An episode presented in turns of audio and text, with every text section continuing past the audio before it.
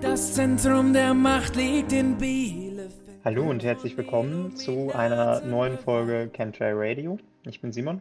Ich bin Maximilian. Und diese Woche haben wir wieder Wissenschaft für euch vorbereitet. Ich kann Maximilian nicht mehr sehen. Jetzt kann ich ihn wieder sehen. Ich kann dich auch nicht sehen. Ah, okay, dann ist das die einfach Verbindung nur inaktiv. Eine instabile Internetverbindung, das ist immer sehr gut für solche Videoformate. Aber zum Glück sollte das wahrscheinlich im fertigen Video dann trotzdem noch gut aussehen. Ansonsten ist das Zerpixeln von Personen eine sehr übliche Sache, die man bei Streams und ähnlichen Aufnahmen sieht. Genau. Ja. Genau, diese Woche haben wir wieder Neuigkeiten aus der Welt der Wissenschaft und liebe Audiohörer, wie ihr gerade schon gehört habt, auch diese Folge wird wieder in Live und Farbe, in Pseudo-Live und echter Farbe aufgezeichnet und ihr könnt euch das fertige Produkt dann ansehen.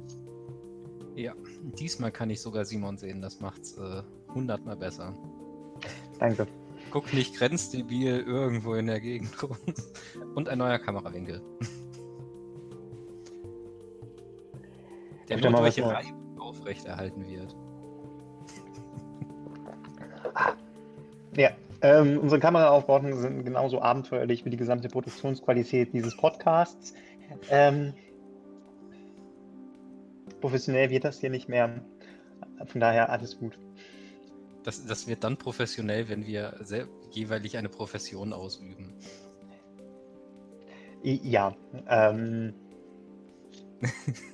Ich meine, es ist ganz offensichtlich auch Amateur Hour, weil wir Amateure sind. No joke.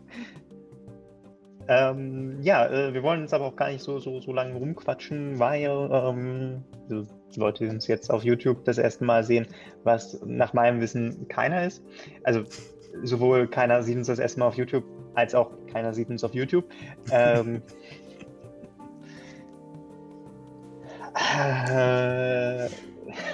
So kann man auch Anonymität wahren.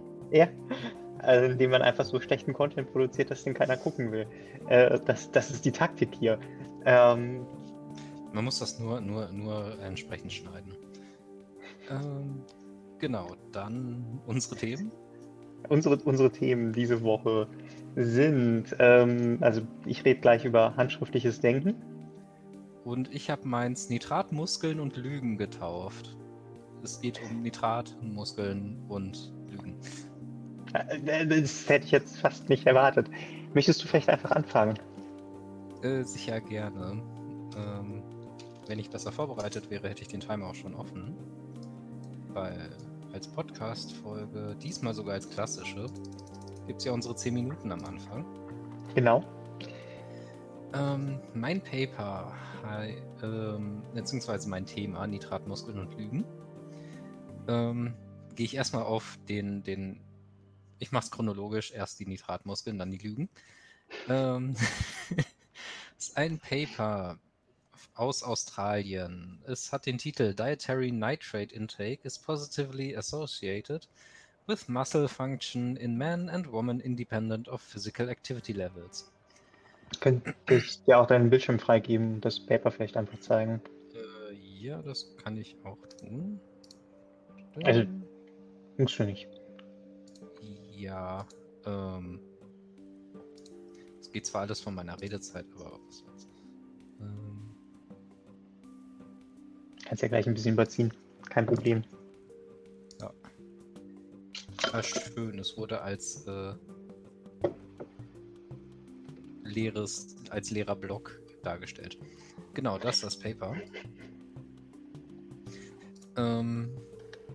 So, jetzt muss ich ein bisschen meine Tabs managen. Okay. Genau. In das Paper wurde am 7. Oktober eingereicht, am 3. November 2020 nochmal überarbeitet, eingereicht, am 1. Dezember wurde es dann akzeptiert und am 24. März wurde es veröffentlicht. Mhm. Was ist der Hintergrund der Studie? Es gibt Studien, die zeigen, dass Nitrat, wenn es supplementiert wird, also in Form von Nahrungsergänzungsmitteln, die vaskuläre Funktion und die Muskelfunktion verbessern kann. Jedoch ist irgendwie kaum erforscht, wie das mit der alltäglichen Nitrataufnahme aussieht, also über Lebensmittel. Ziel war es entsprechend, dann genau das herauszufinden. Gibt es Einflüsse von ernährungsbedingten Unterschieden in der Nitrataufnahme auf die Muskelfunktion? Oder ob das tatsächlich eher von der physischen Aktivität abhängt. Was wurde gemacht? Es wurden 3.759 Probanden aus der Australian Diabetes Obesity and Lifestyle Study, kurz AUSDIAP, untersucht. Davon waren 56% weiblich und das mittlere Alter war 48 Jahre plus minus 11 Jahre. Die Ernährungsweise der Probanden wurde über 12 Jahre hin untersucht, indem in dieser Untersuchung ein Durchschnitt aus Befragungen zur Häufigkeit von Lebensmitteln, die aufgenommen wurden, ermittelt wurde. Und die Nitrataufnahme haben sie daraus berechnet, indem sie die Lebensmittel mit Lebensmitteldatenbanken abgeglichen haben. Oder wenn es nicht in einer Datenbank vorkam, haben die nach Papern gesucht, die darüber Auskunft geben und aus 3 Veröffentlichungen den Wert gemittelt. Okay. Genau. Die haben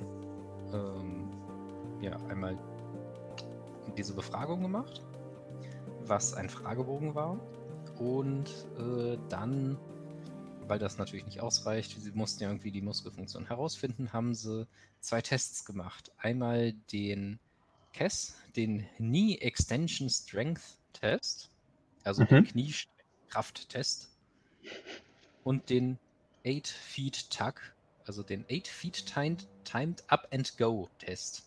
Ich finde die Namen super. Okay. Beim letzteren, beziehungsweise der Kniestreckkrafttest ist halt, du lässt dein Knie um 90 Grad baumeln und dann wird das an ein Kraftmesser angehängt. So ein bisschen wie so eine Paketwaage. Und dann sollst du 2 bis 3 Sekunden lang so stark du kannst dagegen ziehen, indem du dein Knie ausstreckst oder dein Bein ausstreckst. Ah, okay. Und da wird die Kraft in Kilogramm gemessen.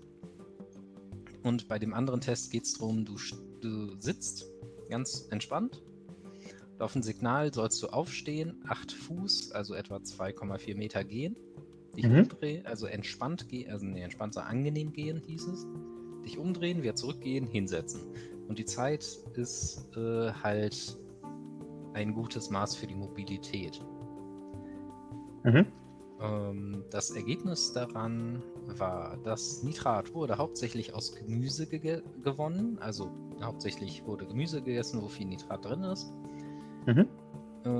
weniger andere Produkte, wo viel Nitrat drin ist. Durchschnittliche Aufnahme war 65 Milligramm am Tag und die Spannweite waren so 52 bis 83 Milligramm. Und das Interessante ist jetzt, Individuen, die höchste Aufnahme an Nitrat haben, die waren im KESS-Test 2,6 Kilogramm stärker, also 11% stärker, und im 8-Feet-Tuck-Test 0,24 Sekunden schneller, also etwa 4% schneller. Und das alles im Vergleich zu denen, die niedrigste Aufnahme an Nitrat hatten. Und laut deren Befragung hat die physische Aktivität keinen Einfluss auf diese Beziehung. Okay.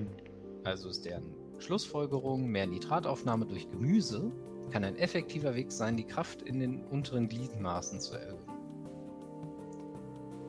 Hier fand ich schön, dass sie das spezifiziert haben auf die unteren Gliedmaße, weil nur die haben sie getestet. Ja, also ich meine, es ist ja das Einzige, was man dann auch valide sagen kann, ne? So, mein Punkt, jetzt sind wir bei den Nitratmuskeln quasi schon fertig. Das Lügen. Ich hatte schon häufiger von einem Buch gehört, das heißt Fettlogik überwinden, falls ihr das was sagt, der Titel. Ja. Ja, das sagt mir was. Und das hören meine Freunde und ich uns aktuell an. Das hatten wir nämlich zufälligerweise in der Online-Bibliothek gesehen als Hörbuch. Hm? Dachten uns, das klingt spannend, hören wir uns mal an. Ja. Das Buch fing auch an mit, ja, das ist für alle geeignet, weil auch viele Normalgewichtige, Untergewichtige, vor allen Dingen aber auch Untergewichtige und Übergewichtige haben alle Fettlogiken im Kopf. Und auf eine Sache, wo sie hinausging, war, dass es Studien gab, die gezeigt haben, dass Fragebögen bei Ernährungsstudien problematisch sind. Mhm. Weil davor gab es Studien, die gezeigt haben, dass übergewichtige Menschen unterschätzen ihre Kalorienaufnahme, mhm, beziehungsweise überschätzen auch ihren Gemüsekonsum, also ne, das Gute mehr und das Schlechte weniger, und ja, überschätzen also auch ihre Aktivität. Ja. Nee, also das übergewichtige Menschen halt glauben, sie nehmen weniger Kalorien zu sich und machen mehr Sport. Und bei untergewichtigen Menschen war es entgegengesetzt. Also dass halt diese innere Wahrnehmung halt auch schon massiven Einfluss darauf hat letzten Endes, ob wir dick oder dünn sind. Und da ist dann die Frage, weil hier gesagt wurde, unabhängig vom Aktivitätslevel, also wäre es ja... Oh, schön, der Satz wurde gelöscht. Ich hatte mir heute vorhin so einen schönen Satz überlegt. Es ist beispielsweise möglich, dass halt diese Personen, die viel Nitrat zu sich nehmen, also gesunde Personen, die einfach viel Gemüse essen, das einigermaßen richtig einschätzen können, aber ihre Aktivitätslevel zu niedrig einschätzen. Okay. Wohingegen dann andere Personen, die beispielsweise sehr wenig Nitrat essen, aber ein zu hohes Fitnesslevel angeben. Ah, ja. Aber Nitratzellen gibt es ja auch außerhalb von Gemüse. Ja, aber... Also es sind jetzt zum Beispiel auch Cured Meats, also Aufschnitte und sowas sind ja auch hochgradig nitrathaltig. Aber hier steht halt, ihr könnt es ja sehen, 81% sollen von... Gemüse stammen. Insgesamt. Ah, okay. Und das war dann so ein Denkanstoß, den ich bringen wollte. Kann es sein, dass die Menschen einfach nicht, also aus Grund von Observation Bias mäßig oder die verschiedenen Biasarten, die es gibt. Wie hieß denn der, dass man das angibt, was gewollt ist? Man möchte sich ja mal möglichst gut darstellen. Confirmation Bias oder Observer-Effekt. Ne, egal, jedenfalls. Das als Effekt könnte damit reinspielen. Aber das... Die Confirmation Bias ist ja, wenn ich das als Wissenschaftler mache. Und ich meine, es ist der Observer-Effekt, wenn das ein Proband macht. Ne? Also wenn der Proband versucht, das zu sagen, was er glaubt, was der Wissenschaftler hören möchte. Ja. Damit sind meine 10 Minuten um. Und das können wir gerne in der längeren Folge nochmal diskutieren. Ich denke, da kommen interessante Gedanken dabei rum. Gibt sich, glaube ich, gleich wieder eine Menge zu erzählen. Genau, ich versuche es mal gerade so machen, dass man es gut sehen kann. Oh Gott, das ist jetzt gerade irritierend. Dann gebe ich jetzt einmal meinen Bildschirm frei, beziehungsweise mein Fenster hier. So. Da. Müsste man jetzt sehen können. Mhm. Genau, ich muss hier gerade mal ein bisschen umdenken, weil meine Monitoranordnung im Computer noch anders ist, als sie sein sollte. Timer ist jetzt an. So, mein Thema ist hier schon ganz gut sehbar. Brain to Text via Handwriting. Genauer Titel des Papers ist High Performance Brain to Text Communication via Handwriting. Also hochperformante Gehirn-zu-Text-Kommunikation durch Handschrift. Also Das klingt jetzt erstmal sehr banal, weil man könnte jetzt sagen, gut, das ist normales handschriftliches Schreiben, weil aus meinem Gehirn kommt hier jetzt das Wort Hallo in handschriftlicher Form auf den Bildschirm und das ist Kommunikation. Aber das ist gar nicht, worum es hier geht, sondern wie ihr schon an dem Bild hier erkennt, schreiben das Forscherteam um den Francis Willett hier über direkte Gehirninterface, die nicht den Umweg über die Hand und über die Dreiecksnerven und den ganzen Gedöns nehmen und auch explizit halt für Leute gedacht, die halt den Zugang zu Hand- und Dreiecksnerv und sowas nicht mehr haben, sprich Querschnittsgelähmte mit quadriplegischer Lähmung oder Menschen, die am Locked-In-Syndrom leiden, also komplett die Kontrolle über ihren Körper verloren haben, da nicht mehr drauf zugreifen können. Genau, es geht ja so um Brain-Computer-Interfaces, also Gehirn-Computer-Interfaces für Gelähmte. Die sind in der Vergangenheit oder die aktuell existierenden sind halt immer ein bisschen eingeschränkt. Also es gibt bereits welche, die halt auf Klicken basieren. Also ich schiebe mit meinen Gedanken durch intensives Konzentrieren einen Mauscursor über den Bildschirm oder wähle aus einer Buchstabenliste aus. Das ist etwas leidig und langsam und ineffizient potenziell. Hier benutzen sie halt eine Art Handschrifterkennung als Textinterface. Also ich denke im Prinzip funktioniert es, ich denke über Handschrift nach, darüber nach, wie ich einzelne Buchstaben schreibe mit der Hand. Und das ist dann mein Input in dieses Computergerät. Und das erkennt dann an meinen Gedanken über die motorische Bewegung der Handschrift, was ich schreiben soll. Als Eingabe benutzen sie halt, wie man hier, glaube ich, auf dem Bild noch ganz gut erkennen kann, Aufnahmen vom Motorkortex.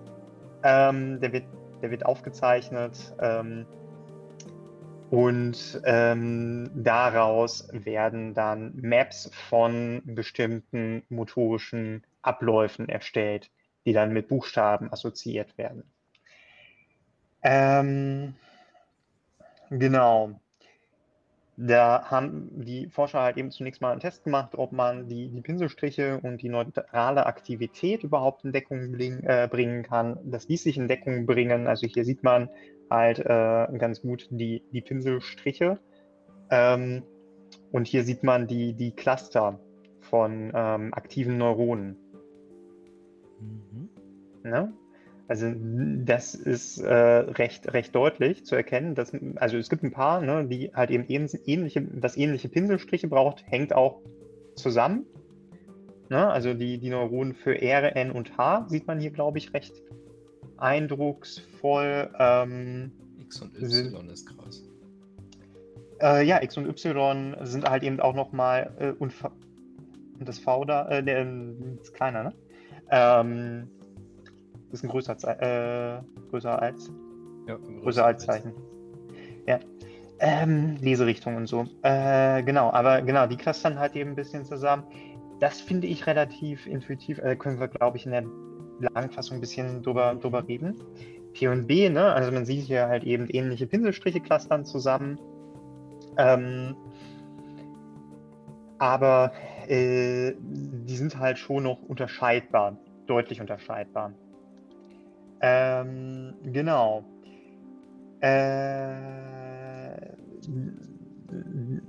So, der Proband erreicht jetzt hier beim einfach, also die haben das mit einem Probanden hier nachgeprüft, ne? Das ist jetzt kein groß angelegter klinischer Versuch gewesen, das ist so ein erster Gehversuch damit. Die haben einen Menschen an ihre Handschrifterkennungsmaschine angeschlossen. Das heißt also, die Darstellung hier mit dem Typen, der 2 Drähte im Kopf hat, ist to scale.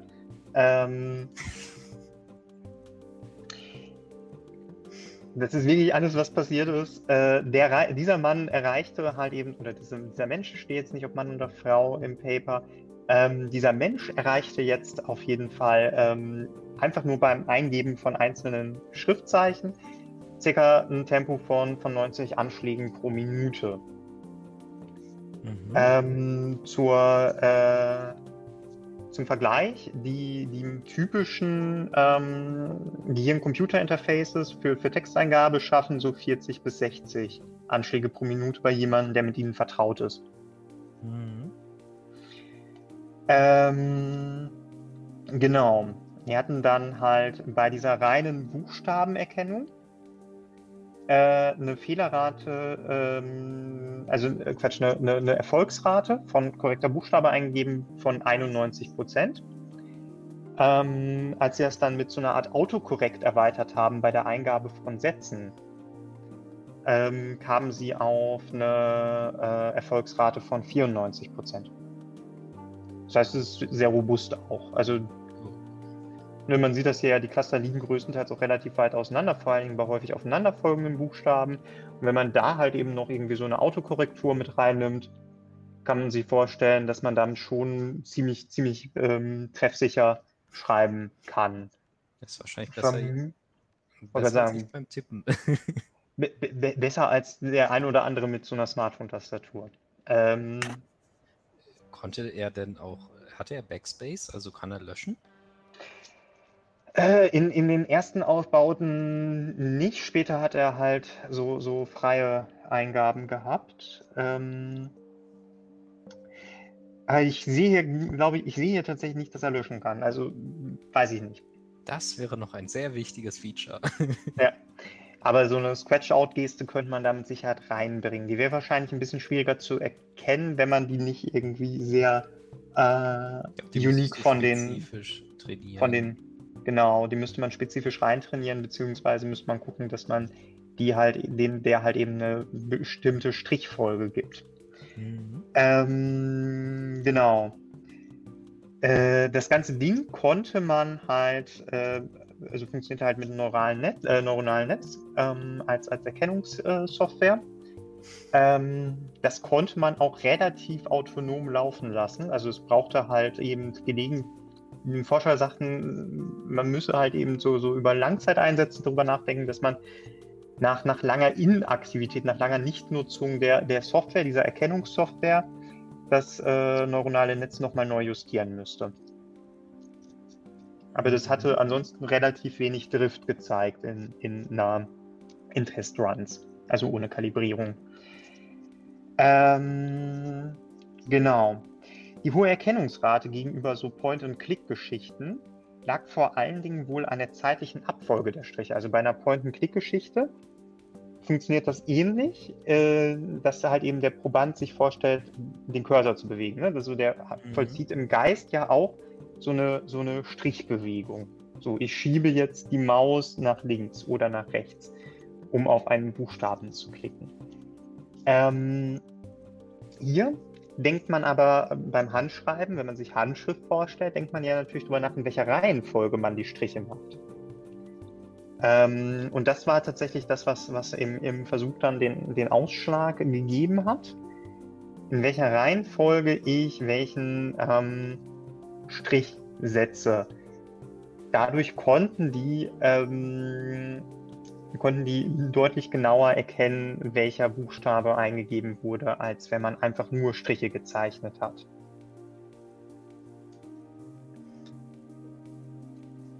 Ja, macht Sinn, Mann. Also ich fange ein N immer... Kommt dran, aber ne? Man fängt ein A immer an der einen Stelle an. Man macht es ja quasi mal oben rum, den Kreis, anstatt unten rum. Das ist ja auch unüblich. Genau. Was vielleicht auch nochmal, also es ist die ersten Tests waren halt eben da, also sie haben sowohl Tests mit nachgeschriebenen Sätzen gemacht, wie hier jetzt, als auch mit frei formulierten Sätzen, hatten bei beiden halt eben relativ gute Erkennungsraten. Diese 91-94% Werte sind jetzt halt die gemittelten Erkennungsraten gewesen über beide Teststrecken. Genau. Und das Das ist das Paper in der Kurzfassung. Jo. Wunderbar. So, an dieser Stelle verabschieden wir schon mal all unsere Kurzzeit-Hörer. Alle Shorties. Genau. Alle Abstract-Leser. Und Leserinnen, macht's schon mal gut. Das Abstract ist jetzt hier abgeschlossen und jetzt kommt der lange, schlafrige Teil, wo wir viel zu sehr und viel zu intensiv über irgendwelchen Scheiß reden. Und wenn ihr doch noch Paper-Informationen kurz dargebracht haben wollt, folgt uns auf Instagram. Chemtrail-R, glaube ich. Wir müssen nochmal nachgucken. Ja. Aber unter Chemtrail Radio findet er uns. Genau. Ich glaube, ich werde die Folge auch an der Stelle hacken. Also auch die Videoversion in einer Kurzvariante hochladen. Ich denke, das ist schöner. Dann hat man was man auch tatsächlich mal kurz sich angucken kann.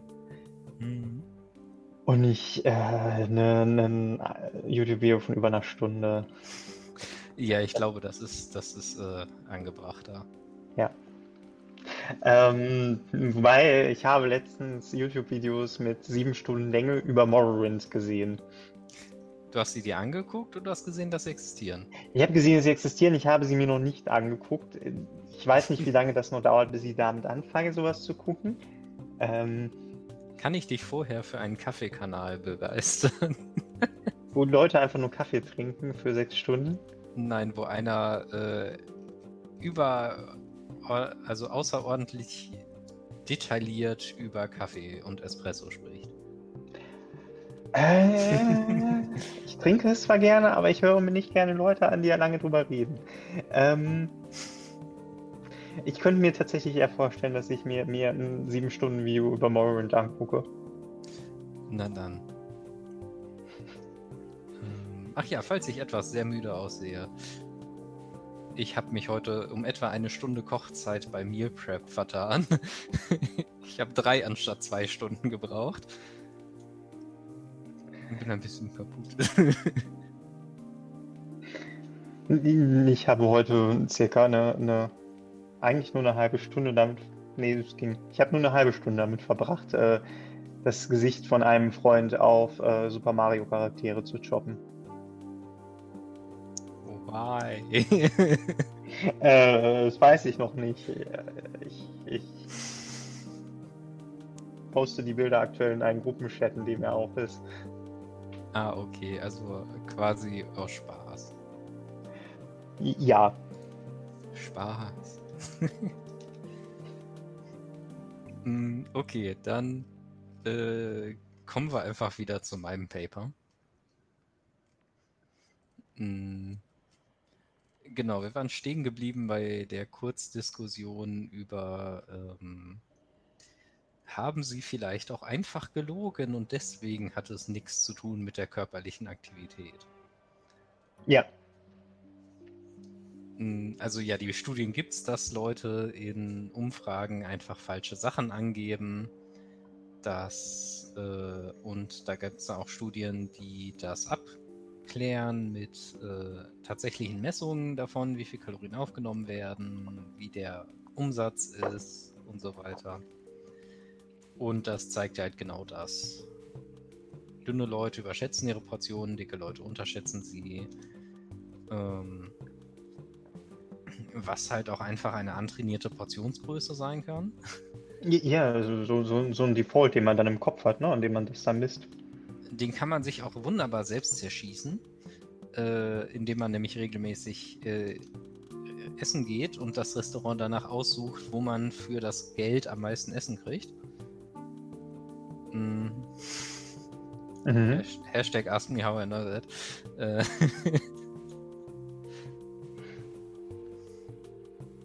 Aber es war ein wirklich guter Mexikaner.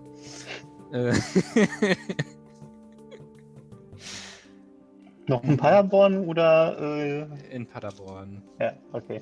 Also, wir waren beim Spanier letzte Woche. Das war schön. Las Tapas. Man kann ja jetzt in Bielefeld endlich wieder essen gehen. Ja, stimmt. Genau, wir sind ja gerade bei einer relativ niedrigen Inzidenz. Und gefühlt ist das Testzentrum in der Uni noch schneller geworden. Ich war da vor 2 Wochen oder so schon mal zum Nasentest. Ja. Da war ich dann rein, hingesetzt und dann haben die so ein bisschen gebraucht. Und diesmal gefühlt war ich keine 2 Minuten in dem gesamten Ding drin, sondern ja, gehen Sie einmal durch, bitte einmal die Sachen vorhalten. Hier haben Sie den, stand direkt eine Person bereit, jo, hier direkt draufgeklebt, Stäbchen raus, rein, okay, fertig, Sie kriegen das Ergebnis und raus. Das war für mich schon immer ich hatte noch nie eine andere Erfahrung im Unitestzentrum. Ich hatte auch noch nie eine andere Erfahrung nie im Deinem. Ja, ich auch nicht. Ich war nur beim ersten Mal. Irgendwie den Eindruck, dass in Bielefeld keiner das Testen so richtig ernst nimmt. Und die Testzentren deswegen einfach völlig leer sind. Ja, das ist auch mein Gefühl. Das könnte die Inzidenz erklären.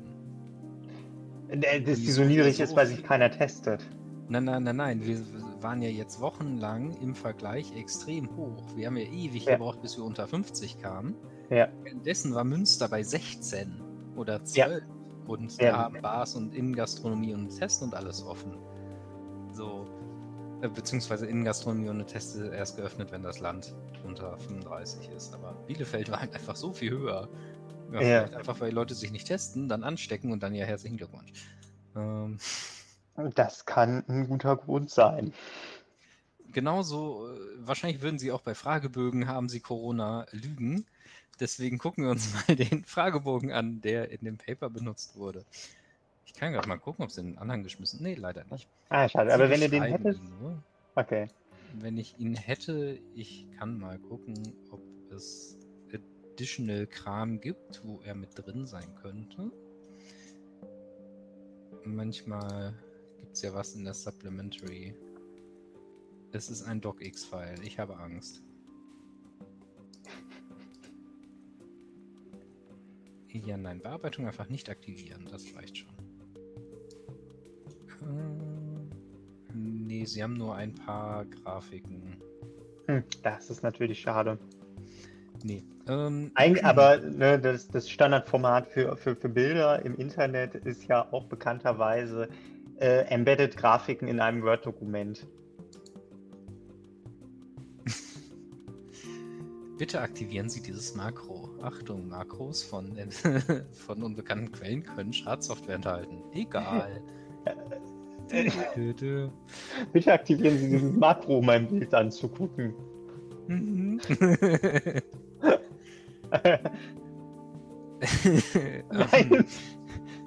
True Story, jedenfalls vor 2 Jahren oder letztes Jahr war das immer noch der Go-To-Weg, um Viren in Behörden reinzukriegen.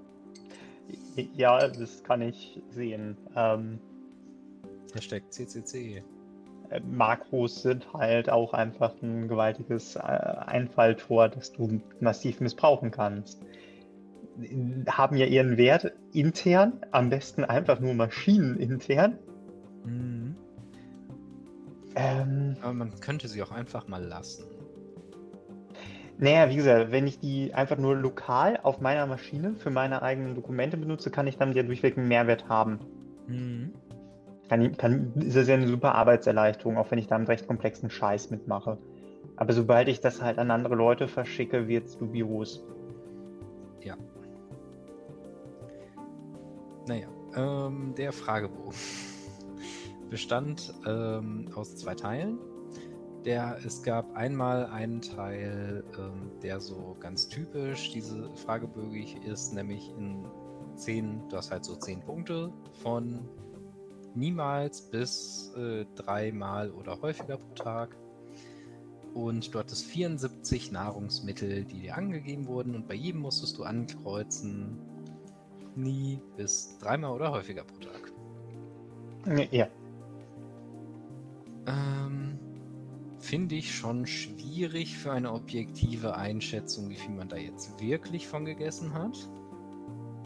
Vor allem pro Tag. Ja. weil ja auch Essverhalten jetzt nicht unbedingt das linearste ist. Auch nicht unbedingt das Bewussteste, was du so tust, ne? Also... Und... Falls jemand das zu Hause mal ausprobieren möchte und mit mehreren Menschen zu Hause lebt, beobachtet einfach mal das Essverhalten von euren Mitmenschen und lasst die das selber beobachten und dann vergleicht am Ende vom Tag. Ein lustiges Partyspiel, um Familien auseinanderzubringen. Nein, so viel habe ich doch nicht gegessen.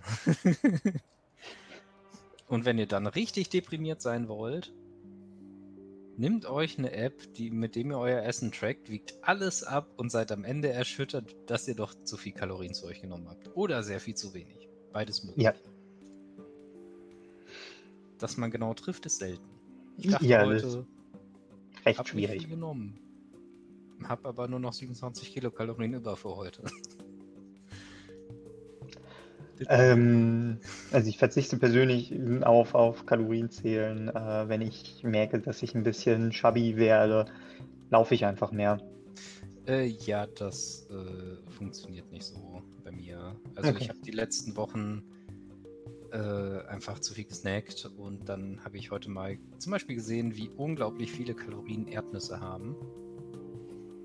Und da war ich so, aber das sind doch Nüsse, die sind doch gesund. Und, ja, ich tracke das lieber, dann halte ich besser an mich. Aber die bestehen halt auch nur aus Fett.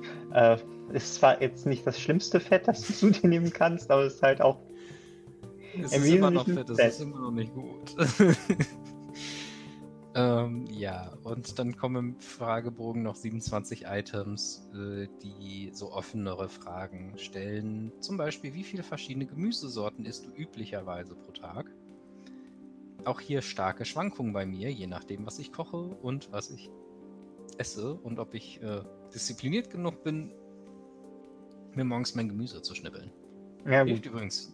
Pro-Tipp, wenn ihr im Homeoffice über den Tag hinweg lieber gesund snacken wollt, stellt euch morgens einfach 10 Minuten hin, schnibbelt euch eine Paprika, eine Zucchini. Zucchini kann man die roh essen? Ich weiß es gar nicht. Kann man. Ich würde es chunky schneiden, ich würde es in so. Sudels? Ja, so als Sudels, genau. Wie heißt das denn, wenn man das in diese ganz schmalen Streifen schneidet? Das hat irgendeinen Namen. Egal. Ich weiß leider nicht, was du meinst. Ja, okay. Jedenfalls. Gemüse morgens schnibbeln, hinstellen, dann hat man was man essen kann und das hat in der Regel auch fast keine Kalorien. Ja. Nee, das ist mit mein Gemüseessen ist jetzt inzwischen kein so großes Problem mehr bei mir, weil halt nach Verzicht auf tierischen Produkten nicht mehr so viel übrig bleibt außer Gemüse. Ja, ich bin ja Flexitarier. Ja. Reduziere meinen Fleischkonsum. Nee, dann ist das natürlich immer, aber es ist ja auch schwierig, darauf zu achten, dass man sich halt auch abwechslungsreich ernährt bei Gemüse und so. Man fällt dann doch irgendwie in so einen Trott.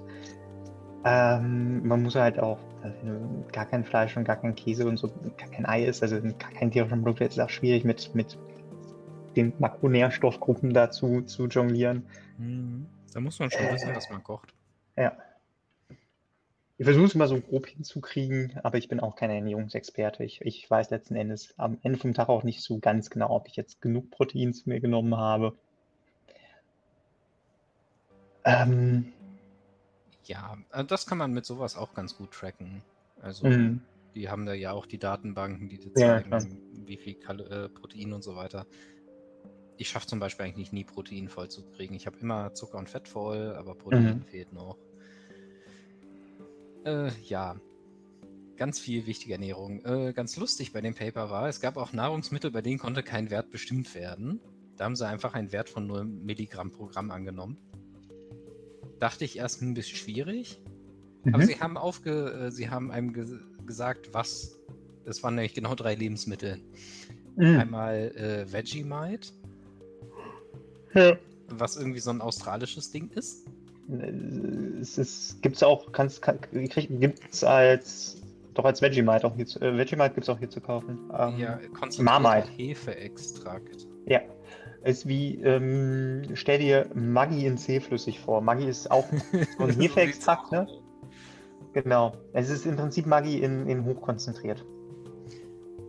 Ah, und die schmieren sich das aufs Toast.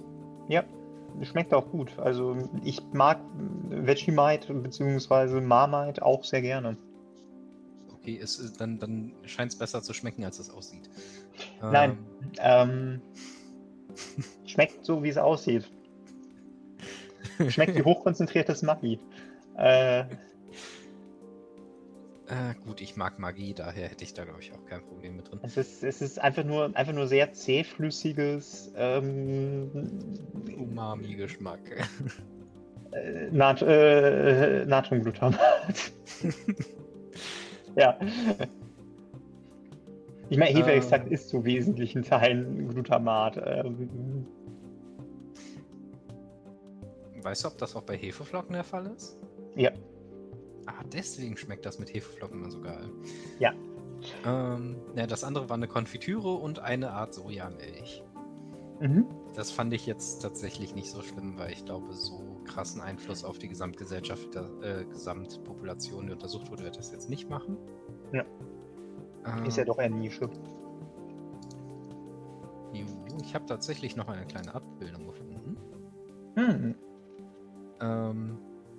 Die man auch wunderbar ein bisschen diskutieren könnte, weil das obere zeigt Nitrat in Aufnahme gegen die Kraft von den einzelnen Tests, beziehungsweise rechts von der Geschwindigkeit im TOS-Test und links im KES-Test.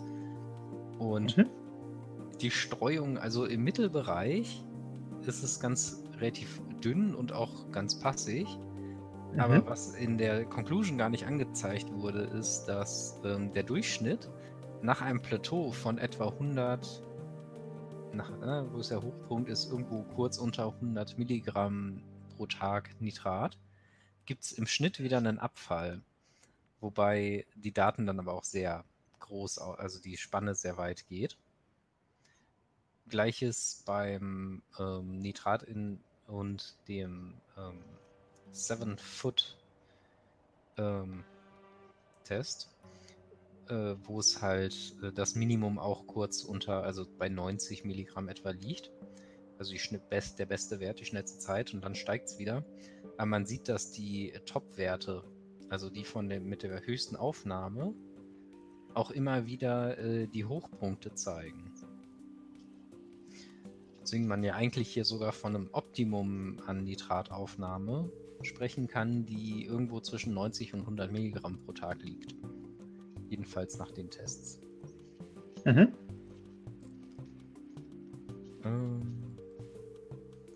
Genau. Genau, bei Discussion ein paar Sachen noch rauskopiert aus insgesamt. Ja, genau, dann ist es auch nochmal gesagt. Ein Plateau wird erreicht bei etwa 90 Milligramm pro Tag. Dann haben sie ein bisschen rumtheoretisiert unter der Annahme, dass das stimmt, und auch bezogen auf andere Studien, die solche Sachen auch zeigen, haben sie diskutiert, warum könnte das Nitrat denn helfen? Mhm. Und eine Möglichkeit ist, dass Nitrat die NO-Bioverfügbarkeit über den Nitrat-Nitrit-NO-Weg erhöht, weil, also NO, gehe ich mal stark davon aus, dass ich Stickstoffmonoxid meine, was ich ein bisschen interessant finde, aber vielleicht wird er im Körper auch anders gebunden oder so, das wurde nicht genau ausgeführt. HILF ist an der Modulation der Skelettmuskelfunktion beteiligt, reduziert ATP-Kosten bei der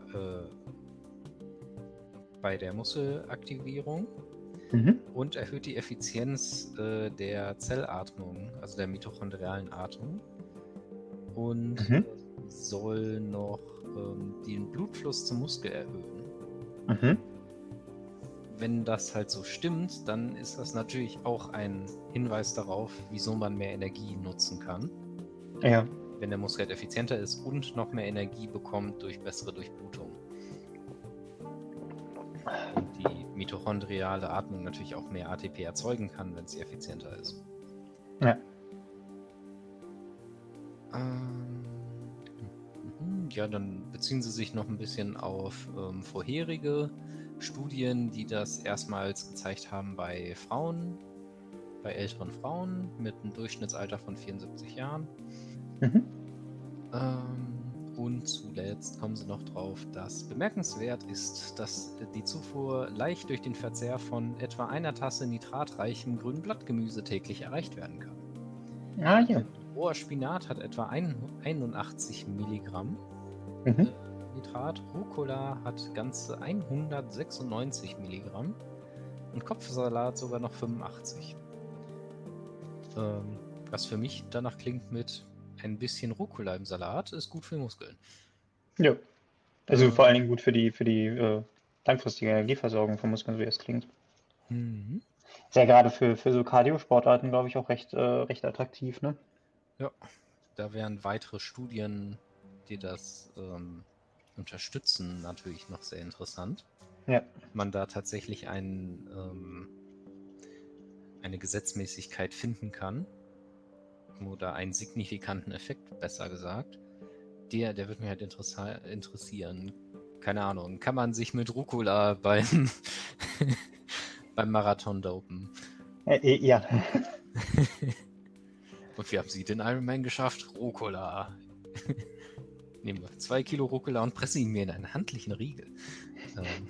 Also, ich verflüssige den Rucola und spritze ihn mir intravenös. Oh. Ich mache mir jetzt eine stickoxidhaltige Lösung und injiziere mir die direkt in den Muskel. Ja, natürlich. Wenn ich in der Notaufnahme lande, sage ich, aber Maxi hat mir gesagt, dass das so funktioniert.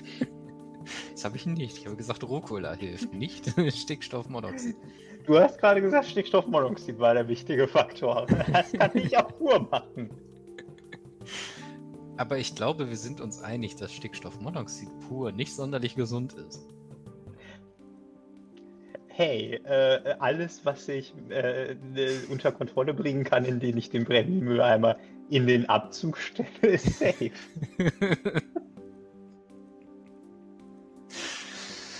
Liebe Hörerinnen und Hörer, an dieser Stelle sei gesagt, dass Maxi und ich mal in einem Ausbildungspraktikum waren, in dem jemand versehentlich große Mengen Stickstoffmonoxid in im Hausmülleimer produziert hat, weshalb der Hausmülleimer anfing zu brennen, das ganze Labor massiv nach Dieselabgasen roch.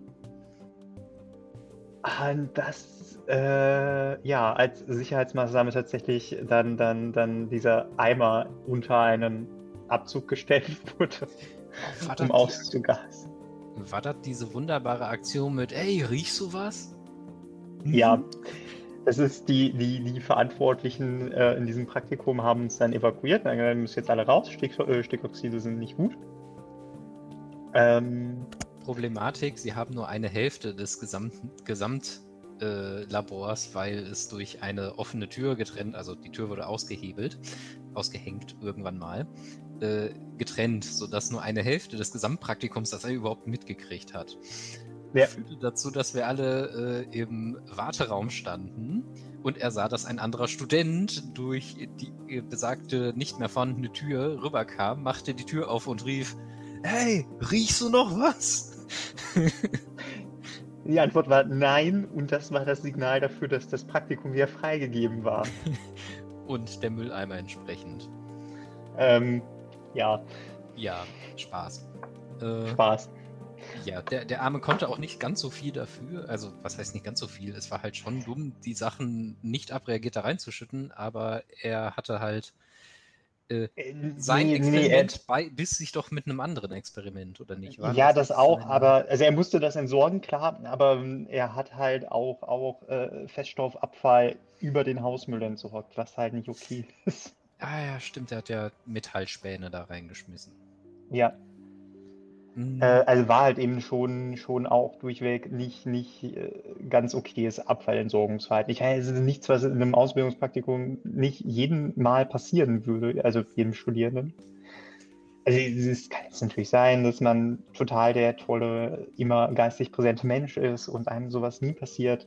Hochachtung davor, aber wir wissen beide, was im Jahr danach passierte. Die Explosion vom Schränkchen. Ach, du meinst in OC, ja. Mhm. Ja, das wissen wir.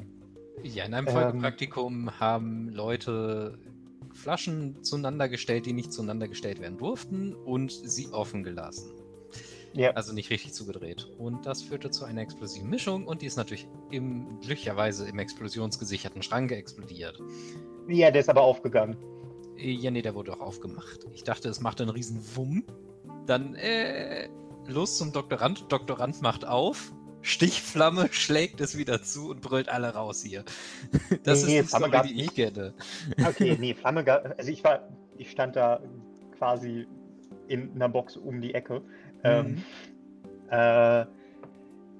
Nee, Flamme gab es nicht, soweit ich das gesehen habe. Also kann natürlich sein, dass mir was entgangen ist, weil ich stand um die Ecke. Das war das, was mir erzählt wurde. Okay. Also ich meine, keine Flamme gesehen zu haben. Es hätte für mich auch, glaube ich, nicht so viel Sinn ergeben. Der Schrank war nicht richtig verschlossen und hatte sich halt geöffnet dadurch. Also es war halt eben, der Ex-Schutz war nicht drin, ne? Es war nicht eingehakt. Mhm. Ah, okay. Vielleicht sind das zwei unterschiedliche Vorkommnisse, weil was ich gehört hatte, war das zugemacht, lauter Knall, Böden rausgeschossen und Tür auf, Brand, Tür zugeschmissen, alle raus und dann schön Chemsor. Ja, also das bis dahin, also wie gesagt, bis auf den Brand kann ich so unterschreiben. Vielleicht habe ich ihn auch einfach nicht gesehen. Ne? Also wie gesagt, das ist auch nur eine kurze Stichflamme. Gut möglich. So. Und weg. Also es waren zumindest alkoholische Lösungsmittel drin, aber aber ja, da sind ein paar Flaschen auch kaputt gegangen. Es ist aber tatsächlich relativ wenig ausgelaufen, zum Glück. Weil das ist der Gefahrgutschrank gewesen, in dem auch das Dioxan gelagert wurde. Und Furan. Das hätte, glaube ich, länger gedauert, das wegzukriegen. Das hätte länger gedauert, das wegzukriegen, und einer der Doktoranden, die das Praktikum beaufsichtigt haben, sich da auch voll reingekniet hat, um das mit Chemsorb aufzuwischen, wäre das Ganze auch sehr viel unerfreulicher, so unter Aspekten von über 30 Jahre alt werden gewesen. Ja. Ja, soweit. Aber ja, Laborpraktika. Ich denke, damit kann ich mein Paper auch abschließen mit interessant, also Gemüse, es ist mal wieder das Übliche, Gemüse essen ist gesund. Überraschung. Ich fand es halt nur interessant, dass tatsächlich Nitrat die Muskelstärke erhöhen kann. Also könnt durchaus auf euren Nitrat. Eure Nitratzufuhr achten, wie gesagt, Rucola, Kopfsalat und Bökelfleisch. Roher Spinat beinhalten sehr viel davon. Ich weiß nicht, nein, das ist Nitrit, Natriumnitrit ist Bökelsalz. Ach ja, stimmt. Technisch gesehen könnte es bestimmt auch, da es der Nitrat-Nitrit-Weg ist, kann man bestimmt auch Pökelsalz benutzen, um mehr Nitrat zu kriegen, aber Gemüse ist trotzdem besser. Und hört nicht auf Simon und spritzt euch auf keinen Fall Stickstoffmonoxid. Folgendes, ihr nehmt Pökelsalz und macht eine Salzschmelze. Dann besorgt ihr eine Wolfram-Spritze und zieht das da rein. Ich lasse das mal unkommentiert. An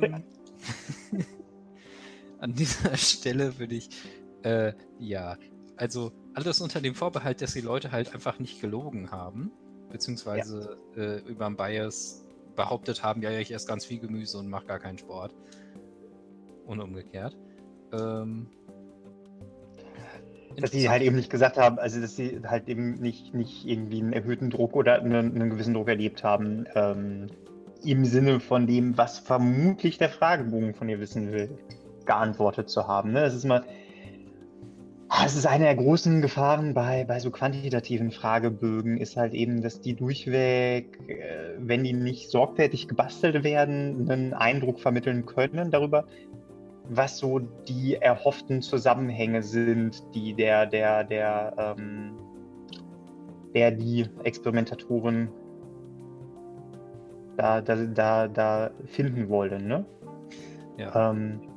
Also wenn ich zum Beispiel, keine Ahnung, nach meiner Kindheit und dann nach meiner Toleranz Andersdenkenden gegenüber oder so befragt werde, ne, dann habe ich da ja irgendwie schon, dann impliziert das für mich als Probanden ja schon durchweg, dass da irgendwie jetzt vielleicht versucht wird, einen Kreuzeffekt zwischen Erziehungsstil und Weltoffenheit herzustellen, ne? Weil ansonsten würde es keinen Sinn ergeben, dass ich im ersten Abschnitt nach meiner Kindheit befragt werde. Ja. Und dann habe ich natürlich schon den Bias da zu sagen, ja, ich bin sehr weltoffen. Ne, also ja. Zum einen, weil ich weiß, dass ich das sein sollte als Mensch, und zum anderen vielleicht auch, weil ich einfach tatsächlich meinen Erziehungsstil, also die Art, wie ich erzogen wurde, irgendwie als gut ansehen möchte. Wo das auch sehr prävalent ist, ist Studien über Häufigkeit von Geschlechtsverkehr. Ja. Da gibt es halt auch einen massiven Druck. Das ist natürlich dann rein sozialer Druck, ne? Das ist dann ja nicht aus der Studie heraus.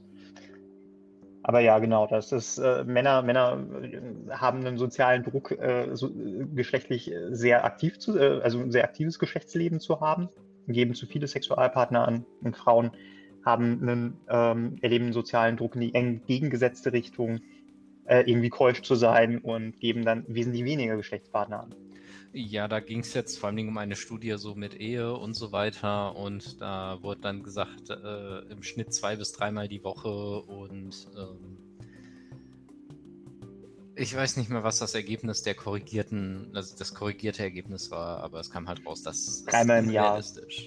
Ja, 3-mal im Jahr war es jetzt auch nicht. Das wäre halt sehr witzig gewesen. Wie war das? Aber ja. Wir haben 3 Kinder und wir hatten genau 3-mal. Ja, aber rein theoretisch könnte ich Kondome kaufen, genau. Ja, du kennst auch noch den Film dazu. Monty Python. Es ist ein Sketch, glaube ich, nur gewesen. Also genau, Sinn des Lebens war ja diese Sketch-Show. Sinn des Lebens ist aber, glaube ich, nur eine Sketch-Show gewesen, soweit ich mich erinnere. Das erklärt, warum der keinen Sinn macht.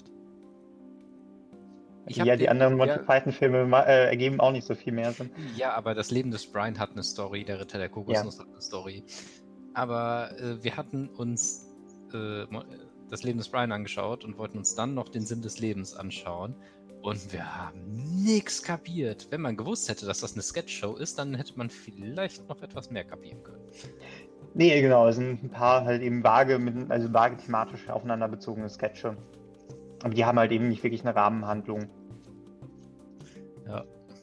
Das ist halt einer von den, also Sinn des Lebens und Webber-Jockey sind halt im Prinzip lange Folgen von Flying Circus damals. Genau. Das Leben des Brian ist cool. Muss mir nochmal angucken. Darf zu Ostern, glaube ich, in NRW nicht aufgeführt werden.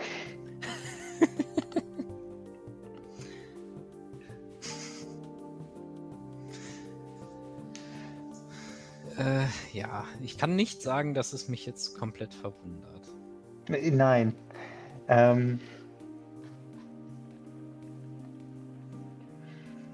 Ich weiß auch nicht, wie stark das geahndet wird. Also ich bin immer versucht, mich mit einem Videoprojektor irgendwo hinzustellen und das mal auszutesten.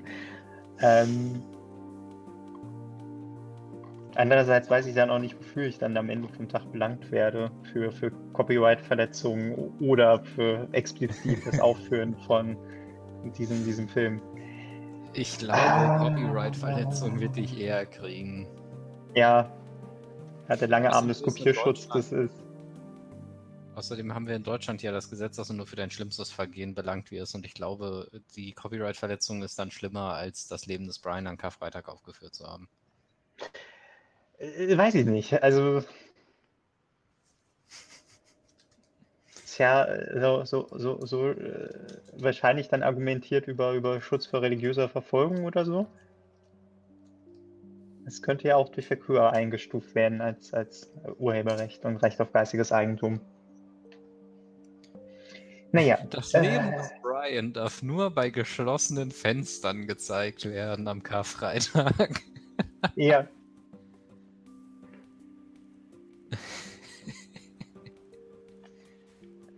So, ich mache jetzt auch nochmal kurz meine Bildschirmfreigabe vom tatsächlichen PDF. So,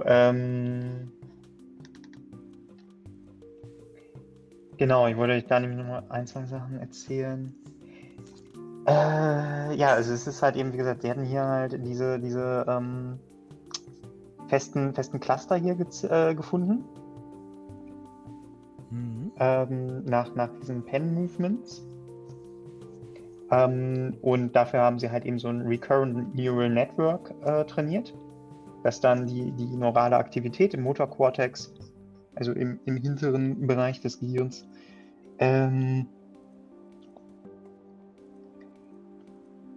in Wahrscheinlichkeiten umrechnet, dass diese neurale Aktivität gerade dieser Charakter ein bestimmter Buchstabe sein soll. Ne? Mhm. Und ja, diese Wahrscheinlichkeiten konnte man halt eben entweder mit einem Threshold, also mit einer Grenze ab einer gewissen Wahrscheinlichkeit, wurde als Eingabe werten. Das wurde für dieses Echtzeit-Dekodieren benutzt. Also wenn sozusagen eine Wahrscheinlichkeitsgrenze dafür, dass ein bestimmter Buchstabe vorliegt, erreicht war, dann sollte dann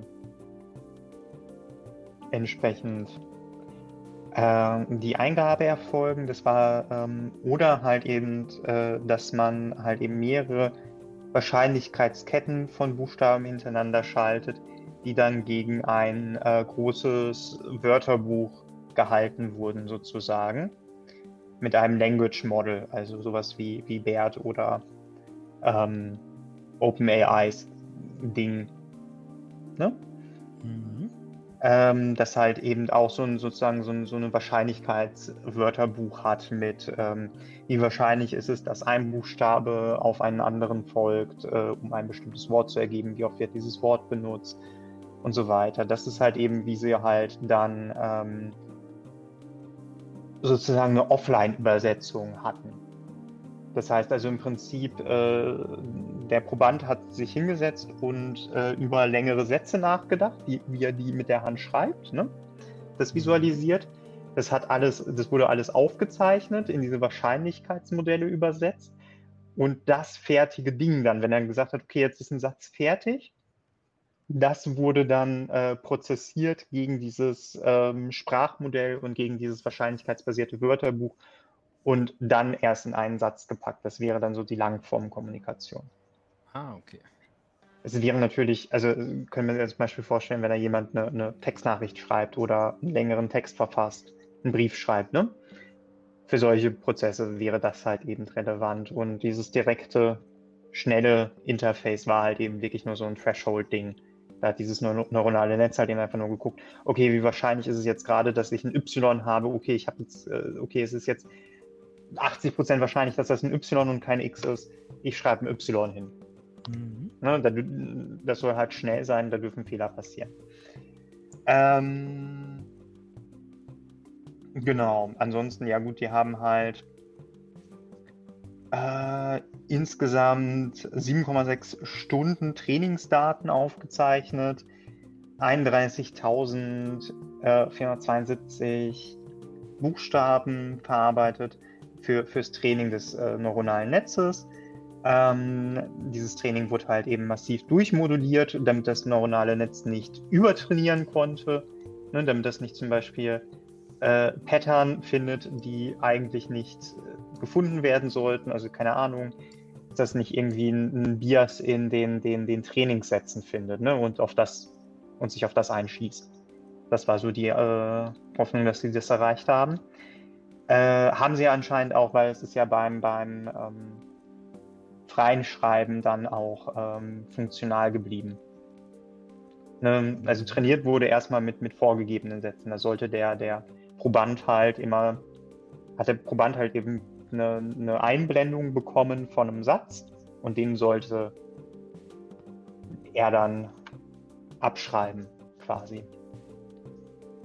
Genau, und später hat der Proband halt offene Fragen bekommen und sollte auf die Antwortsetzung schreiben. Okay, und der Proband hatte wirklich Elektroden im Hirn? Nee, er hatte einen auf dem Kopf, das ist ein EEG gewesen. Ah, okay. Ich wollte gerade fragen, weil das Bild sieht ja sehr nach Elektroden im Hirn aus. Ja, das sieht sehr nach Dingen im Kopf aus. Nee.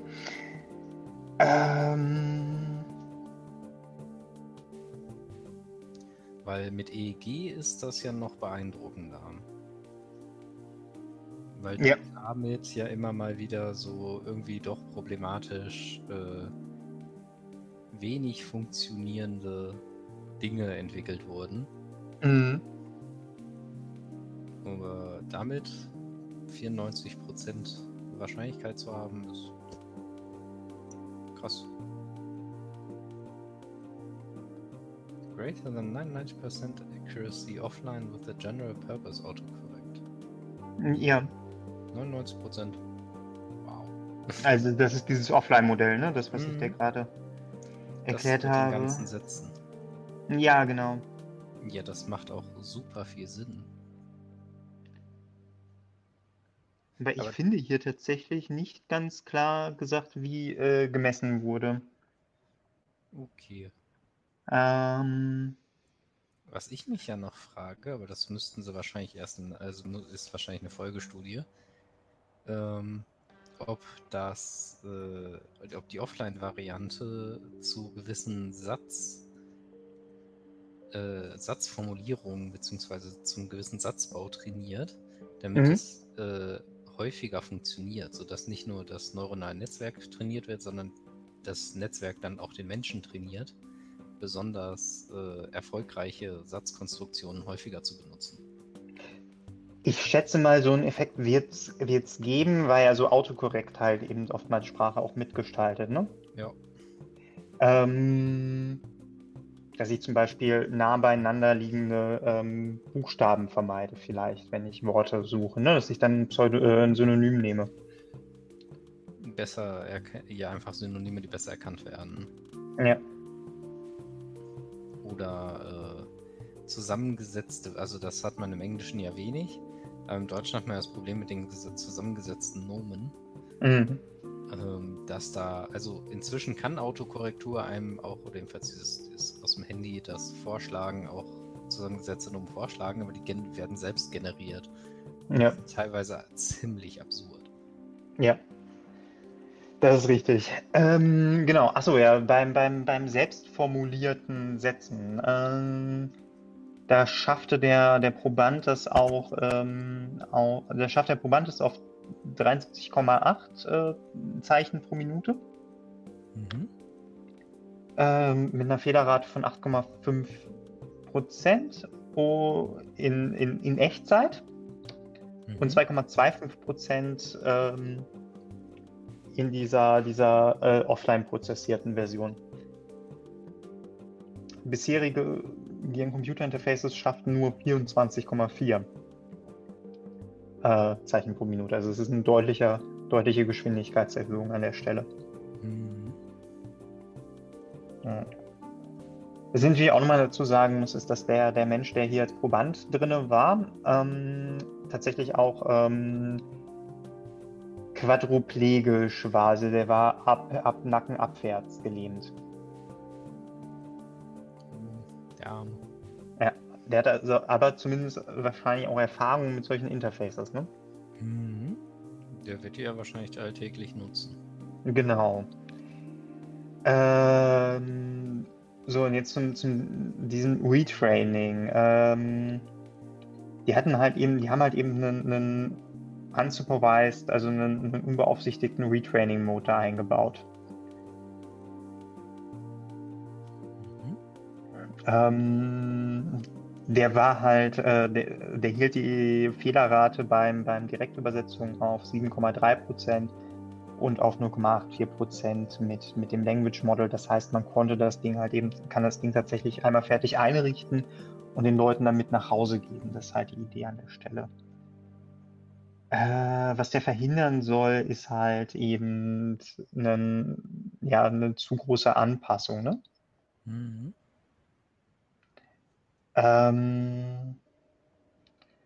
Die Sache ist halt eben, dass sich solche, also es ist halt eben Veränderungen in solchen neuralen Aufnahmen über die Zeit gibt, die sich durch die Anpassung des Gehirns ergeben. Also weil mein Gehirn sich daran gewöhnt, dass ich solche Zeichen aufmale, ne? Geistig. Mhm. Daran gewöhnt sich das Gehirn halt eben nach einer Weile und dann verändern sich ein bisschen die Muster. Und es kann natürlich auch mal ein bisschen Veränderungen in diesen Mustern dadurch geben, dass die Elektrode sich verschiebt. Ja. Ein bisschen. Ja. Also, dass die ein bisschen auf der Kopfhaut sich hin und her verschiebt. Micromotion nennen sie das.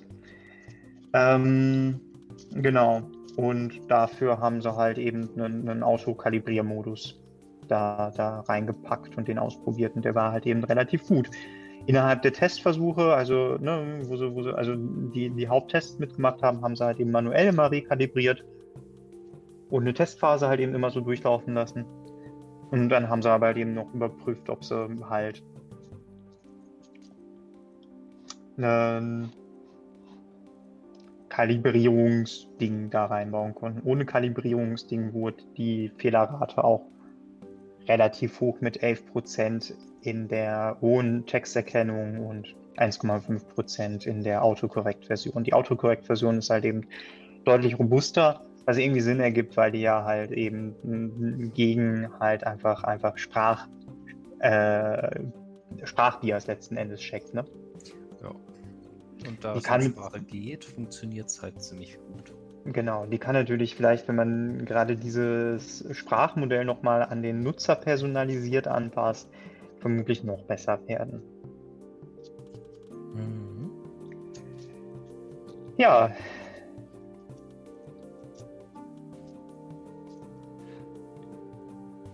Wunderbar, very cool. Genau, die spannende Frage war halt eben, ne, warum diese handgeschriebenen Symbole so schnell erkannt werden und so toll erkannt werden können, also fast mehr als doppelt so schnell, weil ja die Höchstgeschwindigkeit für Leute mit dieser Cursor-Bewegung 40 Zeichen pro Minute war, also 40 korrekte Zeichen pro Minute war, und dass die halt eben diesen und hier ne, mit Handschrift 90 korrekte Zeichen pro Minute. Also was erhöht hier jetzt so die Geschwindigkeit und die Genauigkeit? Da hatten sie zwei Möglichkeiten. Raum der Bewegungen.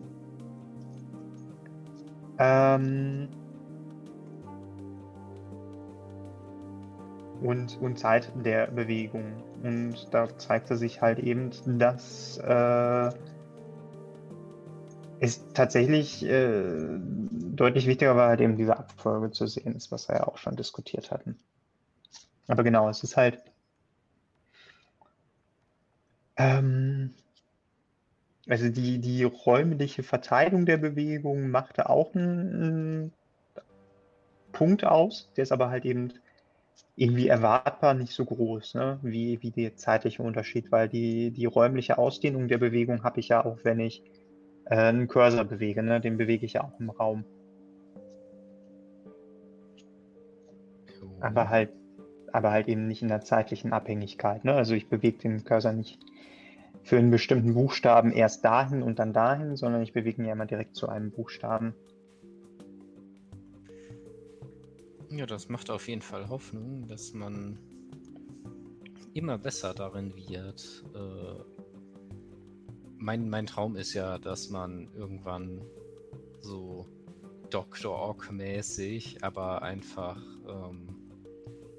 ja gut, für extra Arme sind schon praktisch, aber mir ging es jetzt eher darum, dass man seine 4 Extremitäten wieder benutzen kann. Ja. Ja gut, das ist ja nochmal eine ganz andere Ebene, aber das hier bietet Schritte dahin. Ja, aber das hier bietet halt eben auf jeden Fall bessere Leistungen als solche EEG-Spellers. Und das könnt ihr mit einem Sprachcomputer kombiniert, also wenn Personen halt komplett dieses Logged-In-Zeug haben und eigentlich nur noch gucken und denken können, dann wäre das kombiniert mit dem Sprachcomputer ja Gold wert. Genau. Hier wird auch noch auf Studien zu Speech-Decoding gehen, zu Computer-Interfaces verwiesen. Auch eine spannende Idee, da schrieben sind, dass die halt eben aktuell noch nicht besonders akkurat sind, was halt so ein bisschen die Benutzbarkeit einschränkt. Aber das ist halt eben die Idee, dass du halt das Sprachzentrum benutzt und nicht das motorische Zentrum. Mhm. Ja, das ist sozusagen der Computer direkt liest, was du sagen willst und dann für dich spricht. Ja. Stelle ich mir aber auch, glaube ich, etwas komplexer zu. Genau, das ist halt auch das Problem. Deswegen sind die weniger akkurat. Die sind halt noch nicht brauchbar. Ja, das muss man ja erstmal komplett dekodiert bekommen und alles. Das ist ja bei Strichen leichter. Genau, das ist halt der Vorteil von dieser Handschrifterkennung hier oder von den Character Interfaces, also von den Bewegung-Maus-Cursor-Interfaces, ne? Mhm. Die Kombination aus beiden ist, glaube ich, gar nicht mal so schlecht. Das ermöglicht ja zumindest einen querschnittsgelähmten, also einen quadriplegischen Menschen oder einen Menschen mit Locked-In-Syndrom in irgendeiner Weise Kommunikation und sogar limitiert sogar halt eben Computernutzung letzten Endes, ne? Ja. Also durchweg zwar eine eingeschränkte Teilnahme am Leben, aber halt eine Teilnahme am Leben, was schon ziemlich, ziemlich gut ist. Oh ja.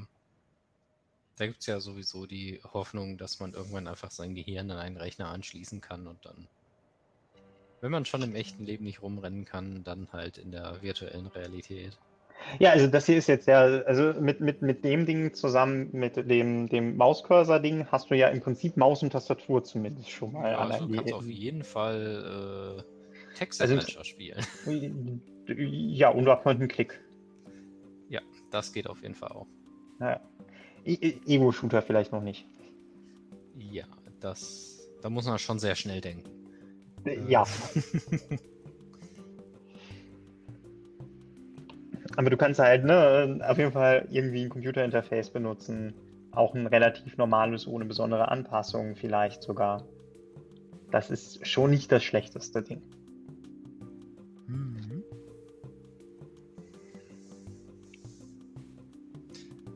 Ja. Cool. Ja. Da sind wir jetzt auch schon bei 2 Stunden. Jo. Genau. Mal gucken, wie das geschnitten aussieht, aber wahrscheinlich fällt da nicht viel raus. Jetzt keine großen Aufhänger gehabt. Naja, es ist die lange Folge, die ist eh für gelangweilte Menschen, die sich was Langes anhören wollen. Genau. Von daher. Ja, in diesem Sinne, macht es gut. Gehabt euch wohl, um Zimni zu zitieren, kommt gut durch den Raum und die Zeit. Genau, wobei es ist schwierig, sich durch nur das eine oder das andere zu bewegen. Ja, also physikalisch korrekter. Kommt gut durch die Raumzeit. Ja. Macht's gut. Auf Wiederhören, Wiedersehen, je nachdem, was ihr jetzt... Gebt ein Like, Abo, aktiviert die Glocke. Schreibt uns Kommentare. Ach, warte mal, der lange Teil kommt doch gar nicht auf YouTube. Vielleicht doch. Vielleicht doch. Du schneidest einfach das Bit an die kurze Folge.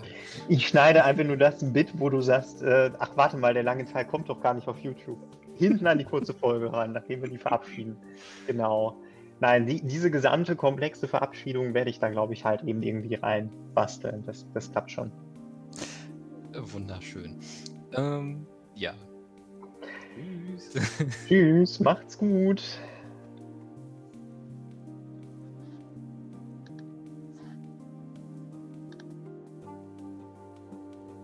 So.